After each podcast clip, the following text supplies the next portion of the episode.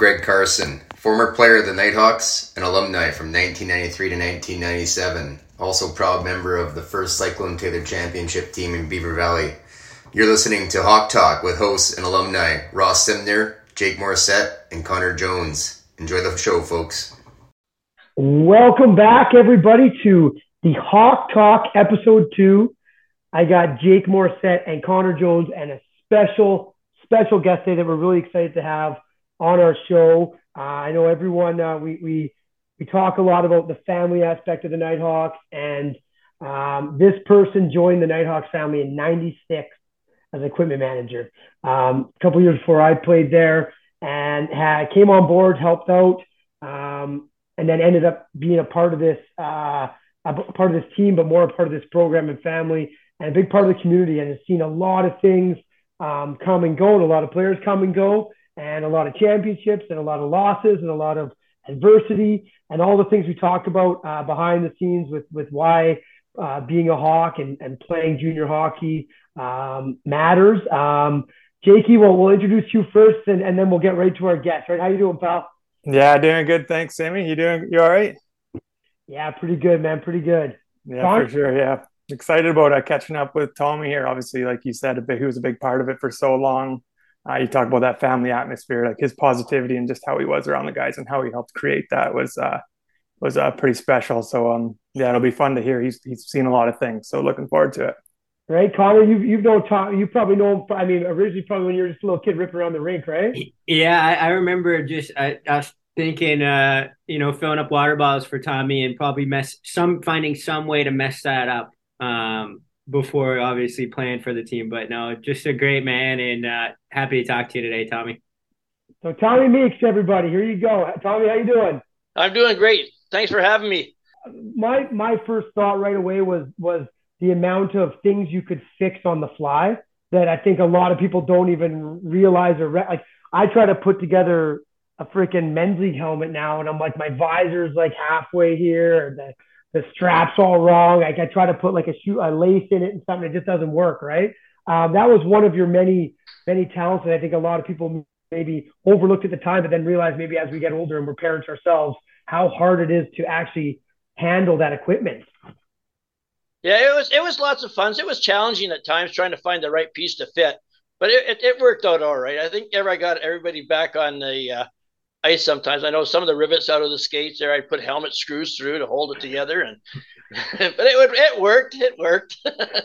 so just doing whatever it takes, eh, Tommy? That's right. Got to get the guys back on the ice.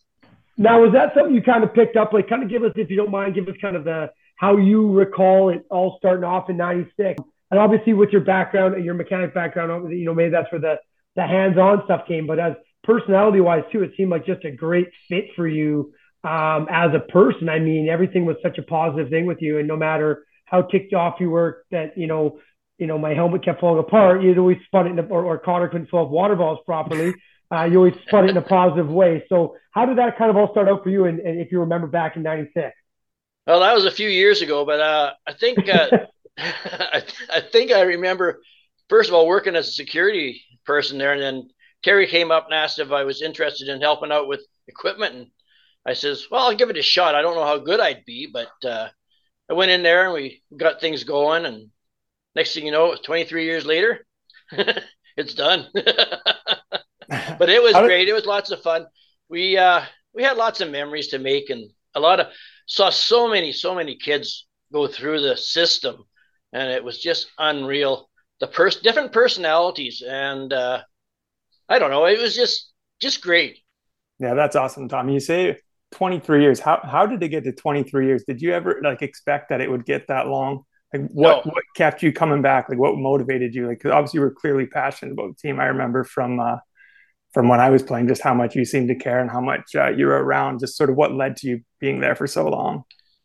I don't know. I think it was just the uh, the joy of being at the rink. I know uh, things happen behind the scenes that I, I, I regret sometimes, but then uh, I don't know. It's part of part of growing up and part of becoming a, a family man after. And now I'm chasing my grandkids around, trying to have fun with them. So you know, it, it's part of life. And and uh, my reason I keep myself uh, happy all the time and whatnot is just you're living today, you could be gone tomorrow, very very fast, and in no sense being grumpy or bitchy about anything. You know, you get mad at people stuff, stuff, but after the end of it all, it's it's just another thing. Words of truth from Tommy Meakes, and uh, and and obviously your your wonderful uh, significant other Wendy as well, who is amazing, uh, and I remember always around the rink as well and supporting you and supporting the team as well. Yeah, she's she's my biggest supporter, and uh, yeah, awesome. she's great. And unreal. I, I Tommy, I just remember, God, being around when I'm seven, eight, and and you being sitting in the locker room, and your your title was equipment manager, but you did so much for everybody. Your massage therapist, you did really everything. And then by not with, not with your sandpaper hands, though, right? little tough on the hands. That's those uh, mechanic hands, man. yeah, yeah. Little yeah. tough on the hands and the back, but uh, you know what? It was just a your big part of big part of everything. And I just I remember like sitting with Tooch and Hank, and I'm seven and eight, and my dad, and you're and you're helping rate players, and you're you know you were so much part of that, and to get to the thousand wins, like what did that mean to you of, of being there for so long? Because again, it wasn't just one person; it was a combined effort oh, of all you guys. You're right there. It was a combined whole effort, but with everybody, and and your dad Terry there, he uh, he he deserves a lot of credit for that. What are some memories you have of, of those wins and those players? Uh, give me like a couple that. I know. Uh, I remember the one time that uh, we were on a road trip in, I think it was uh, Salmon Arm area, and uh, Lane Stepansky had a, a root uh, problem on his tooth, and he couldn't play. It was killing him so bad. So I remember phoning up a dentist in uh, Salmon Arm. Says, any chance of looking at this guy's tooth, either pull it out or fix it? Well, he says, well, bring him down to the office. So I take him down to the office. He says, oh, he needs a root canal. He says, do you want to assist me on a root canal? I says, sure, I'll give you that a try. So here I am assisting him on his root canal. I don't know whether that was legal or not, but he did it for him. And next thing you know, he was, he was back. You just add, that, add that to your resume. Add that to your resume, eh? no, no. My mom wanted me to be a dentist, and I said no. Knowing Stopper, he probably had two and two in a fight that night too. After he's playing. Yeah, he probably got it knocked out that night. I think. No, that, that was some of the memories. There, there are a lot of good memories, and and that's what you look at. You don't look at the bad memories of losing and stuff like that. You just take it and then go to the next game and start again and keep working. So some of those seasons were damn long, right? Like you're playing into you're playing into May. You're going down. You're yeah. doing West. Uh, you're doing uh, Cyclone Taylor. You're going to uh, you know westerns and stuff like that. What are some of the stuff you you you saw and like you you obviously um, you know have have been a big part of getting players back on the ice. Well, I I remember uh, one of the Burnett's there, we were in Osoyoos one time, then he took a skate across the neck and cut him here. And uh, I just happened to be there a few times ago and they came up with this glue stitch. So I took him back into the room there and I says, What do you want to do? Go to the hospital? He says, No, I want to get back out there. So I, I glue stitched him and then I put a bandage over top of his cut. It wasn't really, really deep, but it was deep enough to look ugly. So the next thing you know, I go back to the to the bench and Bernie goes back on the ice, and uh, the ref comes over and says, "Is he okay to play?" That was a pretty deep cut. And I says, "It's not bleeding now, so that's good. So that's the main thing." So. glue, I don't know if you remember, you glue stitched my face in the playoffs against. I think I got a positive against Delta, but as I just was old enough to grow like my first goatee, kind of like a proper oh, yeah, playoff yeah. one. And you got the glue all over the goatee, but I was I didn't want to shave it off, so I just I just for the rest of the year I just had this gl- chunks of glue all over the all over the beard. yeah, you you healed up good though.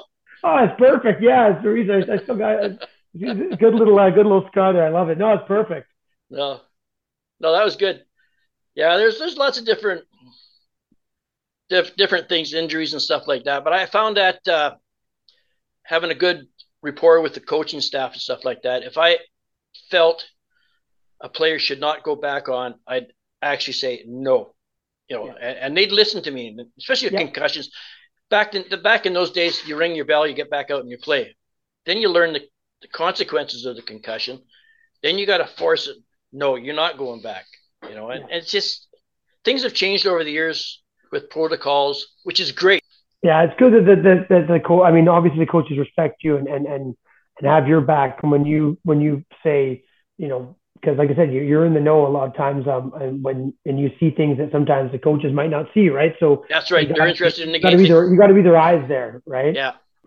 This has been fantastic having you on. Jake, you got anything to wrap it up with, or Connor? Any, anything else for Tommy there?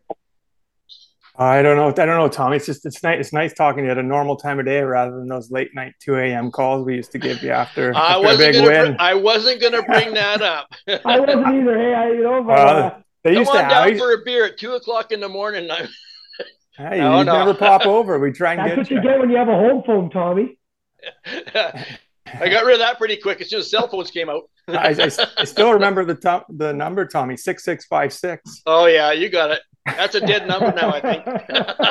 I know, just giving you a hard time, but no, obviously, Tom, we really appreciate you doing this. Um, we would give you those late night calls, but it was only because like we really loved you and cared about you and knew how much uh, you meant to the guys. So yeah, just uh, yeah, you're all taking the time to speak to us. well, thank you very very much for having me, you guys. And you guys all take care, and I hope all your families are doing well. You know, enjoy them. Absolutely, Tom. This has been great, man. We really appreciate it. I can't wait to uh, hopefully we can all get together at some point for for an alumni get together, um, whether it's in the you know in, in the summer or during the season or something like that, at, at a time when people are back in town. But uh, I'd love to catch up with you in person. Sounds good, buddy. Sounds good. Okay. Nice all right, guys. Thank you, Connor. Have a great one, Tommy. Take care and thanks a lot, everybody. Yeah. Thank you very much. Bye now. See you guys.